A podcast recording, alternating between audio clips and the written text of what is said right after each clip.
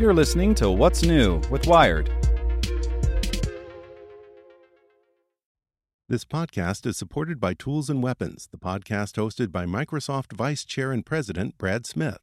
Each episode features insight you won't find anywhere else from the center of the conversation surrounding emerging technologies like AI. Right now on the podcast, you can hear a special episode where Brad Smith lays out Microsoft's vision for a vibrant marketplace driving the new AI economy. To hear more, follow or subscribe to Tools and Weapons with Brad Smith wherever you get your podcasts. Hey guys, it is Ryan. I'm not sure if you know this about me, but I'm a bit of a fun fanatic when I can. I like to work, but I like fun too. It's a thing. And now the truth is out there. I can tell you about my favorite place to have fun Chumba Casino. They have hundreds of social casino style games to choose from, with new games released each week. You can play for free anytime, anywhere. And each day brings a new chance to collect daily bonuses. So join me in the fun. Sign up now at chumbacasino.com. No purchase necessary. VGW Group. Void were prohibited by law. See terms and conditions. 18 plus. You're listening to What's New with Wired. It's Thursday, April 21st. Today we're talking about how Netflix is struggling, subscribers are experiencing fatigue, there's been unwelcome price hikes, and competition from the likes of Disney Plus and HBO Max. We'll look at what's next for Netflix. Before we get into today's top story, remember to check out our other Wired podcasts. Today in Wired Business, nearly six foot tall hospital robots are helping combat a wave of nurse burnout. Checking in on Wired Science, NASA engineers are hoping to have their massive moon-bound space launch system ready for liftoff in a couple of months, but so far they've encountered some bumps in the road. And on Wired Security, Russia's sandworm hackers have attempted a third blackout in Ukraine. Listen to these stories and more at wired.com/podcasts. When the direct-to-video docu-series of the streaming wars is filmed, it's easy to imagine this week's disappointing Netflix earnings as a big episode-ending cliffhanger. Hemorrhaging customers for the first time in a decade, the company said Tuesday it plans to lose even more throughout 2022, and the future of the company is at stake. Netflix lost 200,000 more paying customers than it gained in the first three months of the year, and it predicts it'll lose another 2 million customers in the second quarter. Our relatively high household penetration, when including the large number of household sharing accounts, combined with competition, is creating revenue growth headwinds, the company wrote in a shareholder letter. The loss of 700,000 customers in the last three months in Russia, the result of sanctions, was compounded by an unforecast 600,000 customer loss in the United States and Canada, and another 300,000 customer hit across Europe, the Middle East, and Africa. Gains in the Asia Pacific region helped cushion the blow, but still resulted in a net loss in users. The results were far, far worse than expected for Netflix, which saw its stock price drop 25% in after hours trading on Tuesday and plunge another 35% after trading opened Wednesday. It's now clear that Netflix's quarterly results will be bumpy from now on, says Tony Gunnarsson, principal analyst for online video at Omdia. It's not just the quarterly reports that look disappointing for Netflix. Two days before the company revealed its underwhelming first quarter earnings, industry analysts Kantar published a report that surveyed the state of streaming services in the United Kingdom. The firm found that in the last three months, 1.5 million households had canceled a subscription to a streaming service, and 38% of those cancellations were made in an attempt to cut costs. The evidence from these findings suggests that British households are now proactively looking for ways to save, and the SVOD, subscription video on demand market, is already seeing the effects of this, Dominic Sunbo, Global Insight Director of Kantar's World Panel Division, said in a statement. This came after a recent Netflix price hike, the second in 18 months for UK consumers, faced an unusually outspoken backlash on social media. The news that subscribers are looking to downsize rather than upscale their streaming video subscriptions, which lands just months after a separate Nielsen study found nearly half of consumers report feeling overwhelmed by the number of streaming services available, could be troubling for the sector as a whole.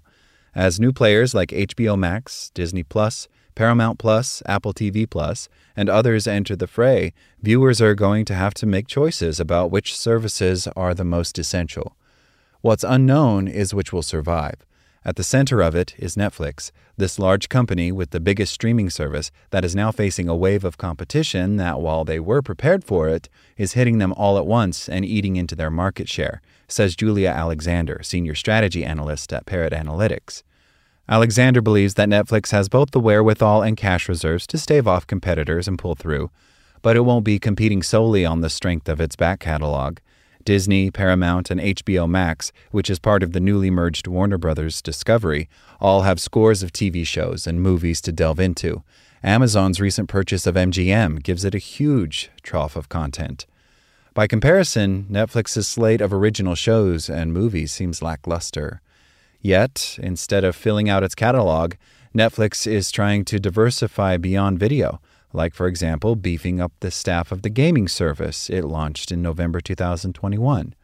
They're going to pour money into branching out into different types of content to be as much of a four quadrant service as they can, says Alexander, meaning they're targeting not just men, but women, and not just those under 25, but those over 25 too.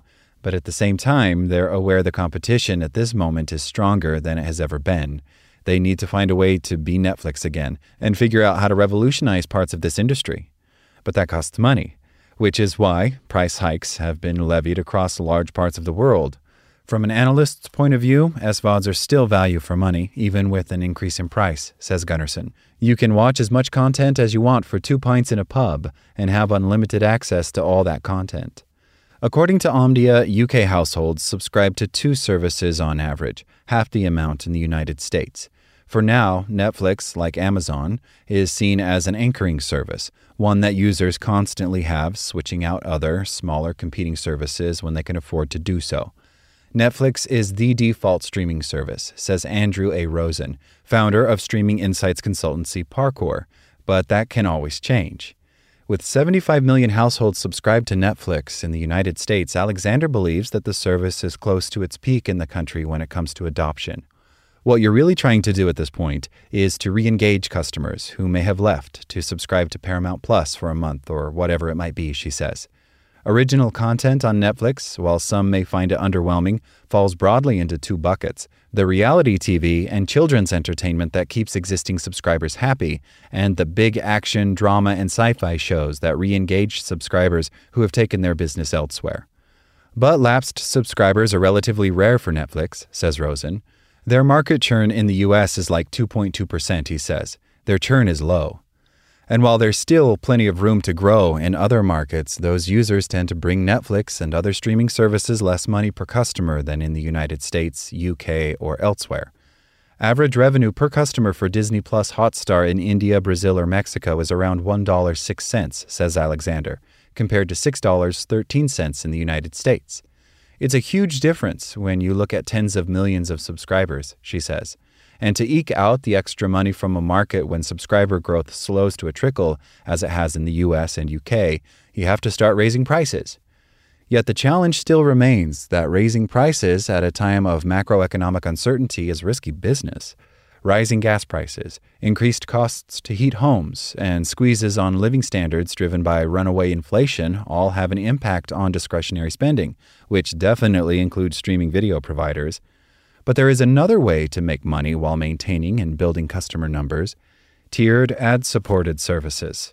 In June 2021, HBO Max launched an ad supported, stripped down version of its streaming service at a $5 discount to its full $14.99 per month product. Disney Plus is launching an ad supported tier later this year, joining Peacock, Paramount Plus, and Discovery Plus. Logically, common sense dictates that competition will necessitate more streaming services moving toward a hybrid AVOD or advertising based video on demand slash SVOD model, says Gunnarsson. Indeed, that's what he believes is behind Netflix's underwhelming results. What they didn't explicitly say, but which may be partly an underlying factor for the expected continued decline in Q2, is that there may be a start of a shift in domestic US trends away from pure paid for SVOD towards AVOD or hybrid AVOD slash SVOD services, Gunnarsson says. In other words, US homes are starting to question why they have to pay for SVODs when they can get access to some services via AVOD or at least hybrid AVOD slash SVOD. This would explain why Netflix has for the first time stated that it will now look at adding a lower priced ad supported tier in the near future. If not a cataclysmic moment of reckoning, Netflix is at a crossroads where it has to decide how to maintain growth in order to justify its ongoing expenditure. Does it cut back on spending eye watering amounts on Netflix originals to justify its slowed subscriber growth? Does it try to maintain the pace of production by overhauling its business model and introducing ads? Or does it double down on customer price hikes and try to squeeze more cash out of viewers? That's the question. Can Netflix figure out the next wave? says Alexander. In my experience, I don't bet against Netflix. Thanks for listening to Wired. Check back in tomorrow to hear more stories from Wired.com. Lucky Land Casino asking people what's the weirdest place you've gotten lucky? Lucky? In line at the deli, I guess? Aha, in my dentist's office. More than once, actually. Do I have to say? Yes, you do. In the car before my kids' PTA meeting. Really? Yes. Excuse me, what's the weirdest place you've gotten lucky? I never win and tell. Well, there you have it. You can get lucky anywhere playing at LuckyLandSlots.com. Play for free right now. Are you feeling lucky? No purchase necessary. Void where prohibited by law. 18 plus. Terms and conditions apply. See website for details.